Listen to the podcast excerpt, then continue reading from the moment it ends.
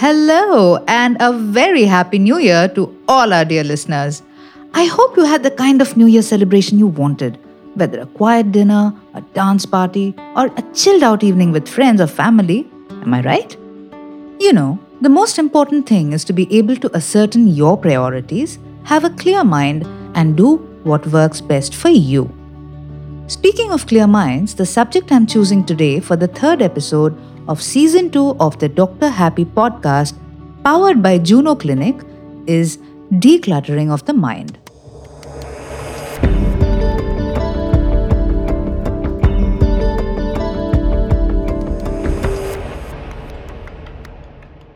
Now, every organ in our body serves a function, right? The function of the lungs is to breathe, the kidneys is to filter blood, the intestines digest the food we eat. Similarly, the function of the mind is to think. And it is interesting to note that on, on an average, the human mind processes over 6,000 thoughts in a day. Wow! All this thinking sets the foundation of all goal directed behavior. The brain or the mind, therefore, is the seat of achievement and success.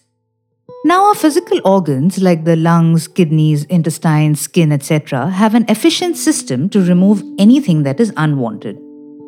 This is because anything that is unwanted is like clutter for the body. It is toxic and dangerous, and the sooner we rid ourselves of it, the better. Now, the irony is that the brain or our mind, which is processing thousands of thoughts per day, has no such efficient system to get rid of unwanted thoughts. As a result, over time, these thoughts accumulate in our minds and create an unhealthy environment that acts like a huge barrier to our happiness and success. And while we spend considerable time trying to detox our bodies, we often neglect our mind, don't we? But in fact, most of our minds need an urgent detox, like right now. So let's see how our mind lands up in a state of chaos. The first way in which we clutter our minds is by thinking too much about other people. Uh, let's illustrate with this example. Assume that you buy some beautiful things for your living room a gorgeous sofa, a vintage cabinet, and some lovely pieces to display.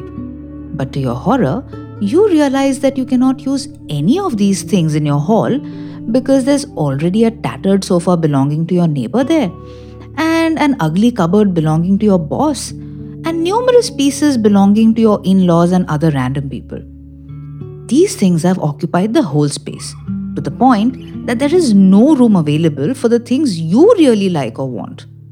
So, what are you going to do? Will you live with the possessions of others or will you throw them out to accommodate your own choices?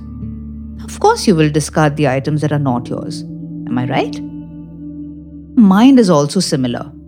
yes, that is your pretty little living room. It is a space you should keep this space clutter free too, so as to store your precious dreams, aspirations, goals, and plans. But instead, it is often full to the brim with angry thoughts for uh, maybe your boss, hostile thoughts for your in laws, or random grumpy thoughts about your neighbors, colleagues, and relatives, etc. Such a cluttered mind cannot envisage its own success. It cannot fulfill its potential because it is completely choked. Needless to say that if the mind cannot think of something, it cannot achieve it. So, if you want to accomplish anything in life, you need to keep your mind space available for thoughts mainly about yourself. We make a mess in our minds, and that is by overthinking. Imagine a scenario where you do not discard anything and dump everything in your cupboard. So when you open it, it is full of wrappers, plastic covers, empty bottles, tetra packs, broken things, leftover food, ugh, so on and so forth.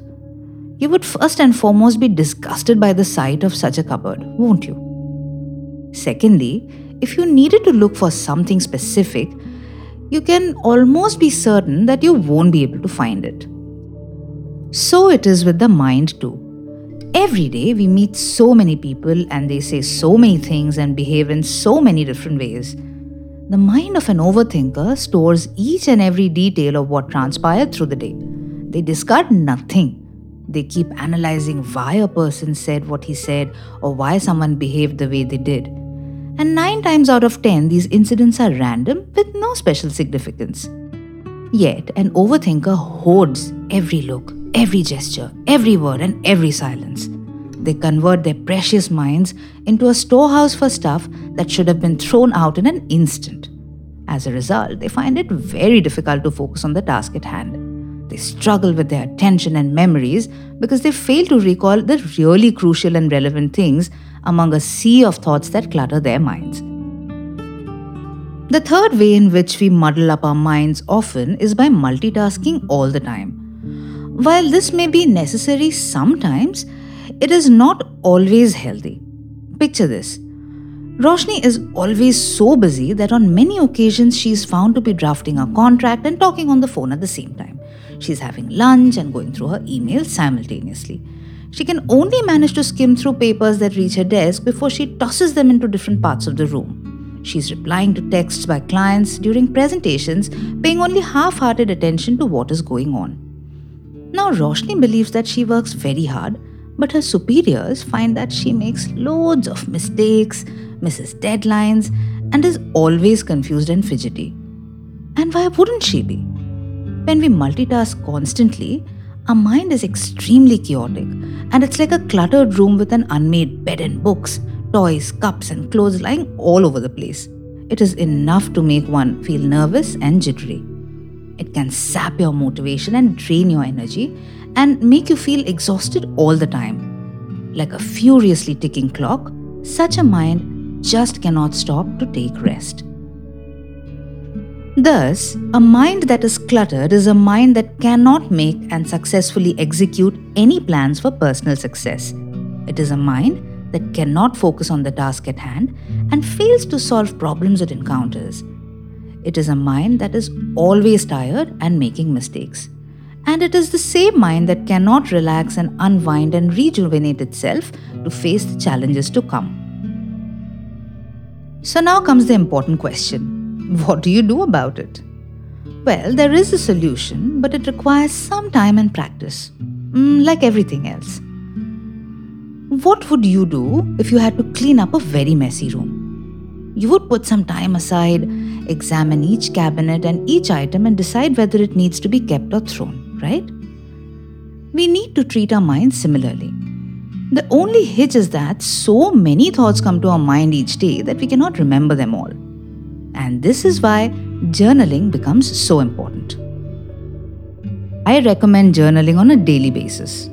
And that, my friend, could be your New Year resolution if you haven't made one already. It may seem like an unnecessary and time consuming task at first, I know. But not only does it pay rich rewards, it is also very therapeutic. Journaling does not mean merely writing down the events of the day, you know, not like a diary. Uh, it means writing down your thoughts that came to your mind throughout the day. Now, every three days, set aside some time for meditation. For many people, meditation only means trying to empty your mind of all thoughts and focusing only on one point, or maybe their breathing. But meditation can also be much richer than that. As a practice, it can be used in so many different ways that it's like a panacea for the many troubles of the mind. In this kind of meditation that I'm suggesting, you first read the thoughts in your journal. Now meditate only on those thoughts. Try classifying the thoughts into three categories cherish, delete, and learn. So, if you had a good experience or you were successful in your attempts to do something, this becomes a thought to cherish. Bask in its warmth for a while. Smile at it. Store it in your memory bank and use it when you're feeling low on confidence. The next thoughts could be the needless ones about other people or mindless overthinking about day to day events. Click a mental delete button and try to erase them from your mind. If they pop up again later, it would be easier to remember that you have deleted this thought already so there is no need to process it again. Just throw it out faster and faster till it no longer shows up. And finally, if there was any mistake you made or any experience that was new or unique, classify it under the learn bucket. Next time you are up for a similar task, revisit the learn folder and avoid making the same mistakes. As you practice this more and more, you will be able to classify thoughts as soon as they appear, so they will not be able to consume your mind. Lastly, you'll be able to do both sharpen your focus to relevant thoughts only and make fewer errors. This will result in a mind that is alert but not stressed. Thoughts will flow one after the other at an even pace and not frantically and chaotically. Such a mind will process information and not fumble with it. This decluttered and detoxified mind will add both joy and value to your day to day living. And on that clean and fresh note, let this new year roll, and with it, every happiness. As always, I'd love to hear your feedback on this episode and the podcast as a whole. Uh, tell me if there's a problem or concern Dr. Happy can address, and I promise I'll try my best to do it here. Write to me on drhappy2021 at gmail.com. That's D O C T O R H A P P Y 2021 at gmail.com or follow the podcast on Facebook, Instagram, and Twitter. And hey, until the next time, be good, take care, and be happy.